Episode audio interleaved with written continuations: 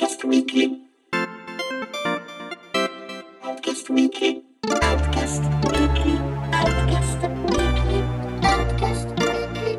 Outcast Weekly. Cari amici di Outcast, ben trovati con Outcast Weekly, il nostro podcast settimanale durante il quale chiacchieriamo di cose che sono successe, di notizie interessanti o di vari eventi a cui siamo stati. Eh, di solito ne chiacchieriamo in due, questa volta ci sono io, Andrea Peduzzi, eh, perché ho avuto la possibilità di fare un'intervista, nello specifico sono stato alla Visionary Night, eh, un evento eh, piuttosto interessante che si è tenuto nella Svizzera italiana eh, a Lugano, nello specifico eh, lo scorso 12 aprile. Eh, questo è un progetto eh, diciamo promosso tra gli altri da una serie diciamo, di partner ma nello specifico in questo caso da InGame eh, che è un progetto nato con l'intento di far conoscere i videogiochi eh, anche come mezzo per promuovere competenze, espressione artistica eh, nel Ticino nella Svizzera italiana e nel quale sono coinvolti tra gli altri Stefano Maccarinelli che è stato ospite di Outcast quando abbiamo parlato di Eselmir, eh, assieme a Michael Palucci, Tania Maccarinelli, Cristina Giotti e Tiziano Levi. Eh, questo evento, nello specifico, questo primo diciamo così, evento videoludico della Visionary Night, prevede un incontro, un talk tenuto da Massimo Garini di Ovosonico e il quale eh, ha praticamente un po' raccontato la sua carriera, la sua idea di design, ma soprattutto eh, ha risposto a un sacco di domande eh, proposte dal pubblico e questa è la cosa diciamo, che mi ha un po' colpito dell'evento. Se magari sono più abituato a eventi, se si va in Italia capita di trovare un pubblico un po' più timido, in questo caso in realtà il pubblico era estremamente partecipe, sono partite domande veramente molto interessanti, nello specifico era anche davvero un evento ben curato, eh, sviluppato, presentato molto bene, è stato interessante il percorso di Buarini, ma davvero eh, sono state perlomeno altrettanto interessanti anche le domande che gli sono state rivolte dal pubblico che hanno dato vita a, un, a una conversazione interessante e a un, un, bel dibattito, insomma lo consiglio, eh, nel caso magari linkeremo il sito qua sotto per eventuali progetti futuri. In ogni caso al termine dell'incontro io ho avuto la possibilità di intervistare Massimo Guarini, eh, abbiamo parlato di un po' di cose, di un po' di tutto, del, uh, un po' le mie fisse che sono il game design, eh, come è concepito dai giapponesi, in particolare il level design, lo spazio rispetto che gli occidentali, ma anche la sua carriera, il suo concetto, diciamo così, di linguaggio dei videogiochi e un sacco di altre cose. Uh, quindi, diciamo, senza oltre indugi vi lascio all'intervista che trovate qui di seguito. Uh, vi saluto e vi do appuntamento al prossimo Outcast Weekly. Ciao a tutti! Dunque, cari amici di Outcast, buongiorno a tutti. Io sono qui con Massimo Guarini. Ciao Massimo. Ciao, ciao a tutti. C'è la possibilità di fargli qualche domanda. L'ho incontrato qui alla Visionary Night, che è questo evento organizzato nel Canton Ticino, e si parla comunque di videogiochi, ovviamente. Allora, Massimo, ti volevo chiedere all'inizio, mh, dunque, le storie che portano il game design i videogiochi così eh, possono essere anche molto diverse tra loro, nel senso, cioè, la disciplina è ancora relativamente fresca, ci sono eh, autori che veramente sono arrivati a fare il game design dalle strade più, più strampalate, più incredibili a volte, nel senso, chi dal cinema, chi dalla tv, chi dalla grafica, addirittura eh, il producer di Forza ha studiato religioni comparate, che è comunque affine per certi versi. Mm. Um, soprattutto anche qualche anno fa quando non c'erano corsi di formazione specifici e uno doveva anche un po' diciamo, costruirsi la professione. Qual è stato il tuo percorso, ma anche proprio fin dall'inizio da videogiocatore? Allora, io credo innanzitutto che eh, per essere un buon game designer bisogna innanzitutto essere un buon designer quindi arrivare a quella fluidità di progettualità che in, non è solo relativa alle meccaniche di gioco, ma parte molto prima da quello che è il messaggio, ma anche la fruibilità. E questo è fondamentale, è una cosa su cui mi sono imbattuto spesso. Eh, io mh, provengo da una formazione per esempio classica, eh, alla quale poi è seguita quella scientifica, eh, sono un po' una specie di via di mezzo ecco, fra uh, un qualcosa di tecnico e prettamente artistico, che è un po' forse la natura um, particolare del game design, questa capacità di avere una multidisciplinarità e un occhio di visione globale eh, sul design sul uh, significato, sul messaggio che si vuole far arrivare, però attraverso una multidisciplinarità che passa necessariamente dalla logica fredda, dall'algoritmo, dalla tecnologia, perché il videogioco è comunque un software, quindi questo è eh, il cuore, diciamo, pulsante di, questa, di questo meccanismo che, che mettiamo in atto. Ok.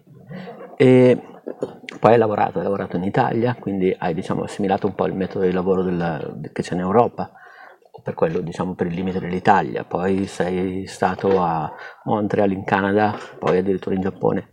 Um, secondo quella che è la tua sensibilità e ovviamente se ce ne sono, uh, quali sono le principali differenze di, non so come dire, ragionare il game design tra questi tre paesi?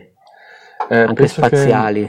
Cioè... La differenza principale sta nel come viene percepito un po' uh, il gioco, quindi l'aspetto mh, prettamente simulativo, nel senso che ho notato che da un lato l'Occidente lo stile occidentale è quello di cercare di emulare la realtà nel modo più verosimile possibile, di presentare al giocatore situazioni reali ehm, con determinati livelli di difficoltà. La, l'approccio orientale, giapponese nello specifico, è quello invece di far vivere un'esperienza a prescindere dalla simulazione della realtà, anzi la, l'espressività uh, giapponese è più legata ha un aspetto prettamente visivo, quindi ci imbattiamo spesso in universi surreali, grotteschi, in storie eh, molto più astratte rispetto a quelle che invece vengono create in Occidente. Questo è in parte dovuto al eh, retaggio culturale, chiaramente viene dalla cultura del paese stesso e eh, sappiamo tutti benissimo che l'arte figurativa giapponese è molto più immaginativa e ricca di quella eh, occidentale tendenzialmente. Eh, senza non togliere chiaramente al valore artistico delle nostre opere, ma ehm, nello specifico per i videogiochi ho proprio vissuto questa cosa in modo quasi epifanico, per me è stata una, una, cosa incredibilmente potente e quindi aver avuto la possibilità di andare a lavorare lì, in Giappone, con creatori anche famosi e di poter esprimere la mia creatività eh, in modo diverso, in modo slegato diciamo, da quello che erano i canoni a cui ero abituato prima, è stata la mia liberazione a tutti gli effetti. Ok. E, mh, mm, tra l'altro sempre le differenze tra Occidente e Giappone. Uh, negli ultimi anni molti sviluppatori giapponesi hanno provato, diciamo, in qualche modo, sono lanciati nell'open world, però io, non so, penso di nuovo a Kojima con Metal Gear Solid 5, c'è anche Zelda, Breath of the Wild, però io ho avuto la sensazione che in qualche modo la loro forma mente sia quella di creare degli spazi di level design eh, comunque geometrici, un po' più chiusi, meno liberi, il che non è un difetto a priori, anzi, tutta, per quello che è il mio sentire, però insomma ho avuto proprio la sensazione che in realtà non abbiano fatto altro che prenderli e appoggiarli su strutture più aperte. Uh, questa è anche una differenza che secondo te da dove deriva questa di- diversa lettura dello spazio? Ah, eh, si dice che l'assenza di limiti sia il nemico numero uno della creatività e in un certo senso è vero ed è applicabile a qualsiasi cosa. Io penso che il, um, l'approccio al design, e qui torniamo indietro appunto non al game design ma proprio al design giapponese, sia quello della, del design sottrattivo. No? I più grossi maestri, i più grossi designer eh, orientali, in particolare giapponesi, sono stati sempre grandi sostenitori del minimalismo, del design sottrattivo, per cui un prodotto, una cosa, un design non era perfetto fino a quando non si poteva più togliere nulla. Eh, in Occidente noi tendiamo parlo sempre per quanto riguarda i videogiochi, a dare più scelta possibile al giocatore, a immergerlo in un uh, universo di gioco dalle sembianze infinite o comunque dalla, apparentemente dalla libertà uh, senza limiti. E questo oltre ad essere utopico, ma questo lo sappiamo, eh, è anche, mh, se non fatto veramente bene, a livello di illusione, di, di, capacità, molto molto controproducente, perché chiaramente si vanno a generare delle aspettative che poi miseramente falliscono. L'approccio giapponese è quello più pragmatico, diciamo, più, più vicino a, a quello di dire io non nascondo i limiti del gioco, l'aspetto giocoso del gioco, ma anzi lo uso come leva per fare qualcosa di incredibilmente pulito, di incredibilmente funzionale, solido. Eh, non a caso giochi come Zelda, la serie, eh, sono da 30 anni eh, dei, dei, dei, caposaldi del, del game design. Sono considerati eh, giochi quasi perfetti da questo punto di vista e questo proprio perché non nascondono i propri limiti, quindi anzi ne fanno un punto di forza. E, e questa forse è una lezione che secondo me noi dovremmo imparare dalla, dal Giappone. Perfetto. E invece, cambiando un po', diciamo così, argomento, qualche mese fa eh, Rami Ismail ha lanciato Meditation, che è praticamente questo Lancer, dove c'è un gioco al giorno, un piccolo gioco, c'è un limite di 5 minuti fatto da vari designer che hanno collaborato a questo progetto e eh, in particolare però lui cerca proprio di promuovere l'inclusività, nel senso che una cosa che ha chiesto è stata quella di eh, meno testo possibile, se non addirittura niente testo, comunque di lavorare solamente di sottrazione con gli strumenti del design, che poi è un po' anche quella che è diciamo, la tua dimensione di, di comunicatore di, di storia attraverso il videogioco. Anche Last Day of June comunque era così, era completamente asciutto. Mm. Eh, qual è la tua visione della cosa? Nel senso, mh, qual è tuo, la tua essenza? Che, quanto puoi spingerti di sottrazione per, eh, non so come dire, a livello proprio di codice, non so, non riesco a, a dirla meglio di così. Ma penso che sia quella di arrivare a, uh, all'essenza del messaggio, per me è la cosa molto importante. Non sempre eh, l'aspetto sottrattivo è, è, forse la cosa più, più, difficile, la semplicità, il raggiungimento della semplicità è la cosa più difficile comunque, eh, da sempre, in qualsiasi disciplina. Eh, io tendo a, um, ecco, a, anelare a questo, a, questa, a, questa, a, questo concetto di semplicità e di eh, veicolare un messaggio chiaro e preciso. Il gioco può essere anche all'apparenza eh, più ricco di orpelli, più complesso di quello che poi non, non, è che minimalismo vuol dire che faccio un gioco in bianco e nero con due righe e un pallino, anche quello è minimalismo ma dal punto di vista più visuale. Il gioco può essere anche, ecco, eh, sfarzoso a livello grafico, ma l'importante è che racchiuda la sua meccanica sia solida, indivisibile, atomica e eh, fortemente incentrata su quello che poi è il significato del gioco. Cosa è, cos'è questo, di cosa parla questo gioco? È come chiedere a una persona di cosa parla questo film. Se non lo sai dire vuol dire che c'è qualche problema no? a livello di, di, di, veicolazione del messaggio, ma lo stesso si deve poter vedere per un videogioco. E al di là appunto di quelli più tradizionali legati appunto a uno sport, a una sfida uh, multigiocatore in cui sai, è difficile dire di cosa parla Mario Kart, però molti altri giochi narrativi o comunque che dicono no, una forma di intrattenimento leggermente diversa da, da sfida pura e semplice, eh, è importante che riescano a, a, a, dire, ad avere un'identità nei primi 5 secondi. E questo è quello a cui io mi, ispiro e non sempre riesco a livello sottrattivo ad arrivare alla purezza della semplicità, però la Steve June è stato forse uno degli esercizi più significativi per me nell'ambito della mia carriera, quindi non solo di Evosonico, eh, di raggiungere la pulizia eh, dal punto di vista del design, ecco. la maggior pulizia possibile, la maggiore eleganza possibile. Quindi i tuoi, diciamo così, i tuoi autori di riferimento in questo senso, quali sono? I game designer uno, che più stimi? O... Uno dei, dei, dei miei game designer preferiti, diciamo che stimo di più, è sicuramente Fumito Ueda e Ico ancora rimane una delle esperienze che mi ha toccato di più, che ha, che ha, avuto più che altro un significato forte nella mia carriera perché mi ha aperto veramente gli occhi sul fatto che una meccanica di gioco potesse essere sfruttata per comunicare un'emozione. E se ci pensiamo, ecco, eh, Ico sfruttava il fatto che automaticamente il giocatore, in quanto essere umano, in qualche modo creasse questo, questo bond emozionale con, con uh, Yorda, con questa creatura bianca indifesa, dalle forme femminili, eccetera, eccetera, che poi venisse utilizzata appunto in modo sottrattivo, nel senso che letteralmente veniva rapita dalle ombre per far sentire in colpa il giocatore, per rompere questo legame che si era invece prima costruito e, e, una meccanica di gioco tanto semplice quanto espressiva mi faceva sentire in colpa. Insomma, nessun altro gioco prima da allora mi era riuscito a farmi sentire in colpa. È un'emozione umana, fortemente legata alla nostra vita, al nostro vissuto, al nostro quotidiano. È, è raro che un videogioco, se non, ripeto, non mi è mai successo proprio che un videogioco riuscisse a fare a stimolare questo, questo, questo aspetto e questo mi ha colpito tantissimo anche perché parliamo di un videogioco senza dialoghi, praticamente senza musiche, ma solo eh, con una narrazione ambientale e eh, di, di, animazione incredibilmente potente. Ecco, questo è, secondo me, il minimalismo giapponese ed è anche uno dei modi più intelligenti di aver fatto un, uno statement molto forte a livello di industria per dire, ehi, sapete che c'è?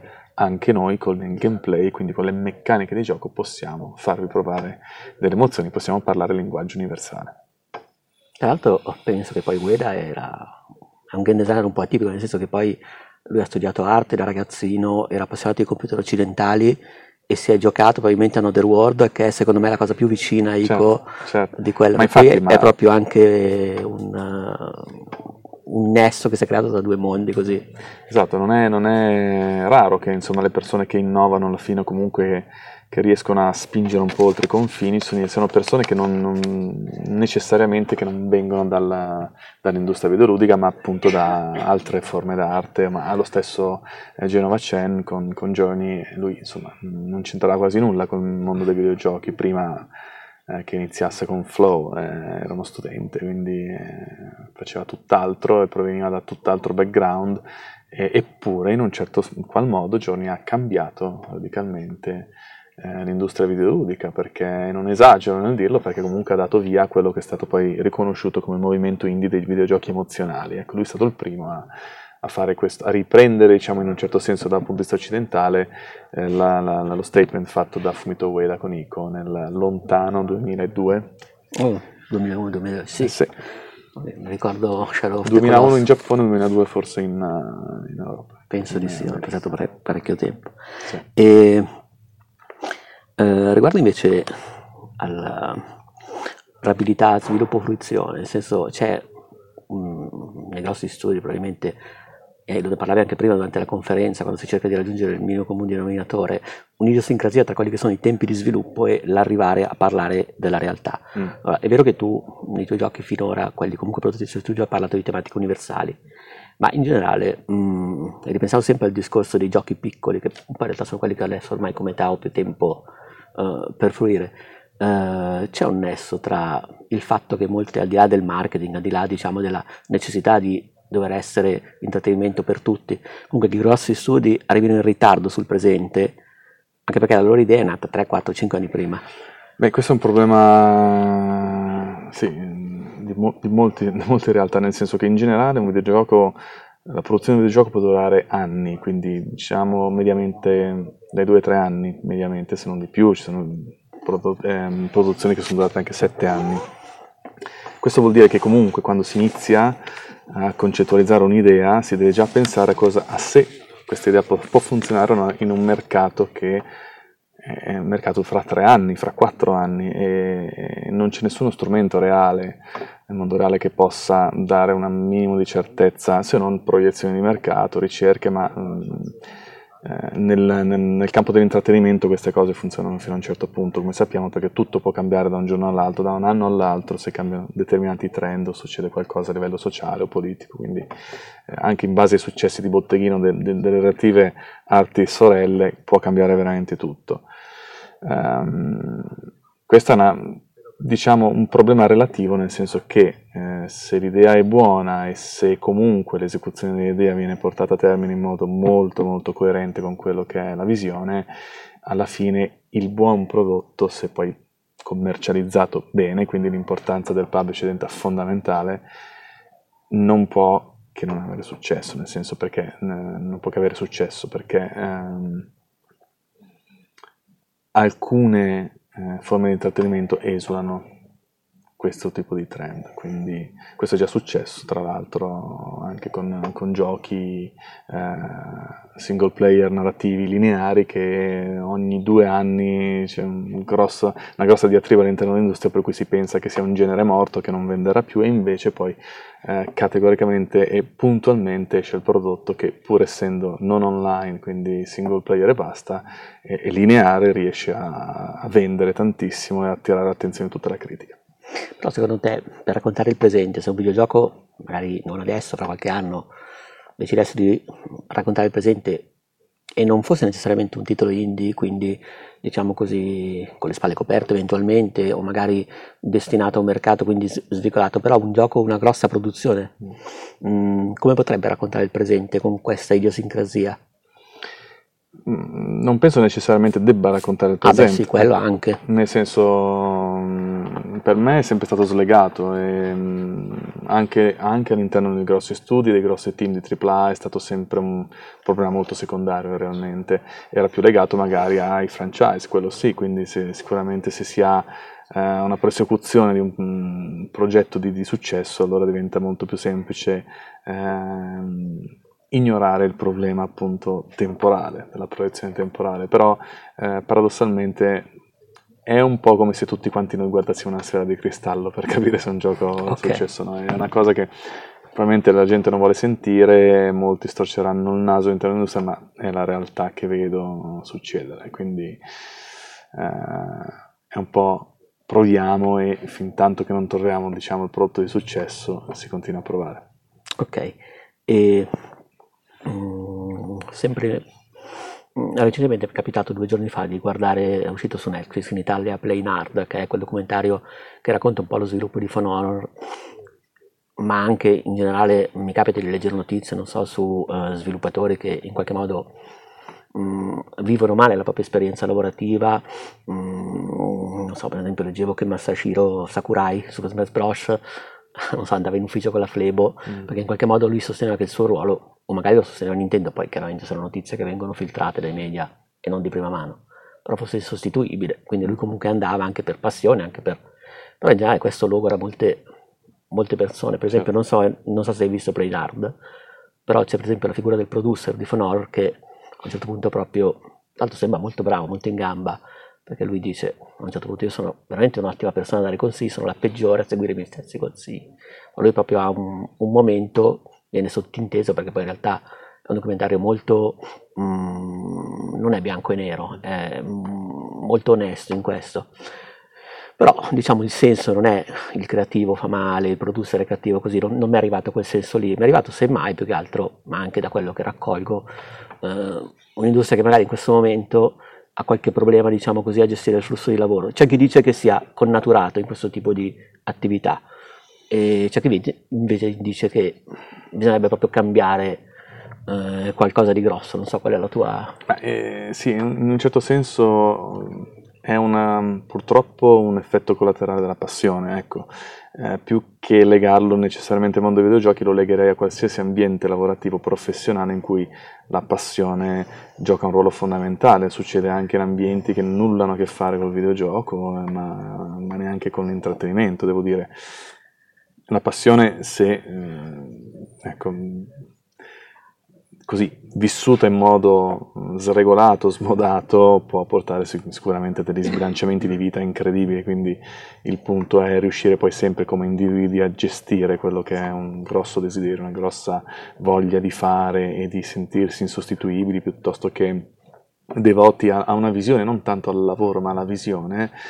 Ecco, è necessario raggiungere questo bilanciamento perché altrimenti si rischia veramente tanto di, di rovinarsi la vita, la salute e poi non essere neanche più in grado appunto di raggiungere quella, quella visione proprio per il motivo che ci si è rovinati la vita prima. Quindi è un problema che comunque in Giappone va oltre, diciamo, la, la, la L'industria del videogioco. sì, l'industria dei videogiochi, ma qualsiasi industria in generale perché è un problema più culturale, ecco, il problema del sacrificio, del ehm, avere un ruolo insostituibile all'interno della società, ma non parlo di società in quanto appunto eh, società umana, e, mm, e questo è molto sentito, quindi questo, questo senso di responsabilità è sentito a tal punto che quando poi entra in gioco la passione per una determinata disciplina o il raggiungimento di un obiettivo, eh, spesso assistiamo a comportamenti eh, quasi autolesionisti, oserei dire, o comunque estremi.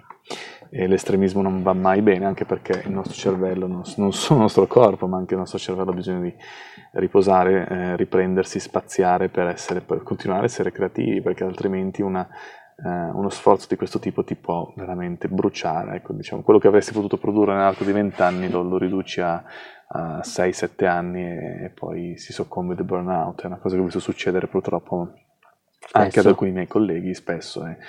Eh, l'avere passione non vuol dire distruggersi, ecco. Anche se certi comportamenti un po' autodistruttivi ci possono essere, possono coesistere comunque con una visione della vita anche abbastanza sana. Beh, può anche esserci un crunch Ecco, sano, dice- nel senso sì, che lo no, studio è una ma, grossa ma ci può anche essere un'ossessione per cui uno dice lavoro tutto il weekend, sacrifico determinate cose. Ora, questo è sempre, ripeto, un bilanciamento, non è mai un, un estremo o l'altro. Ok. E tu ti sei mai trovato il momento in cui dire ok, adesso basta, fermo, me ne torno a casa.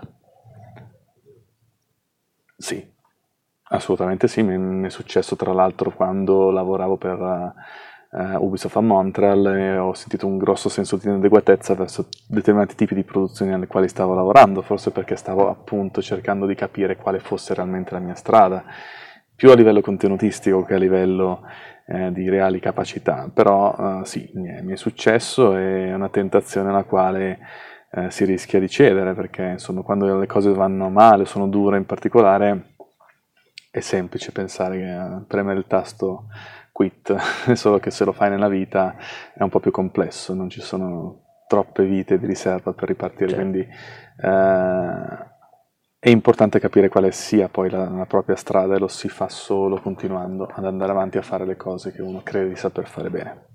Perfetto, grazie mille. E ultima domanda, qual è stato l'ultimo gioco che hai giocato che ti è piaciuto, che ti ha appassionato? Ma eh, forse uno di quelli che mi piace di più ultimamente è stato Inside, eh, il lavoro di Playdead dopo, dopo Limbo, un gioco che mi ha dato veramente tanto, soprattutto ha confermato che quel tipo di minimalismo nel design e neanche nella fruizione del- dello stesso è incredibilmente potente a volte. Ehm, purtroppo non ho molto tempo per giocare a molti giochi, benché ne sia sempre informato in tempo reale, ma anche un po' per scelta preferisco nel mio tempo libero spaziare con, eh, con altro, proprio per eh, rinfrescarmi le idee, ma soprattutto farmi contaminare anche da, da- da- da approcci diversi. Questo per me è fondamentale da un punto di vista creativo, per molte altre persone no. Eh, però per me continua ad essere fondamentale il fatto di, di fare altro e non solamente immergermi nel- in quel tipo di universo. Perfetto, grazie mille Massimo. Grazie a voi, è stato un piacere. Grazie agli ascoltatori di Outcast, ci sentiamo alla prossima. Ciao.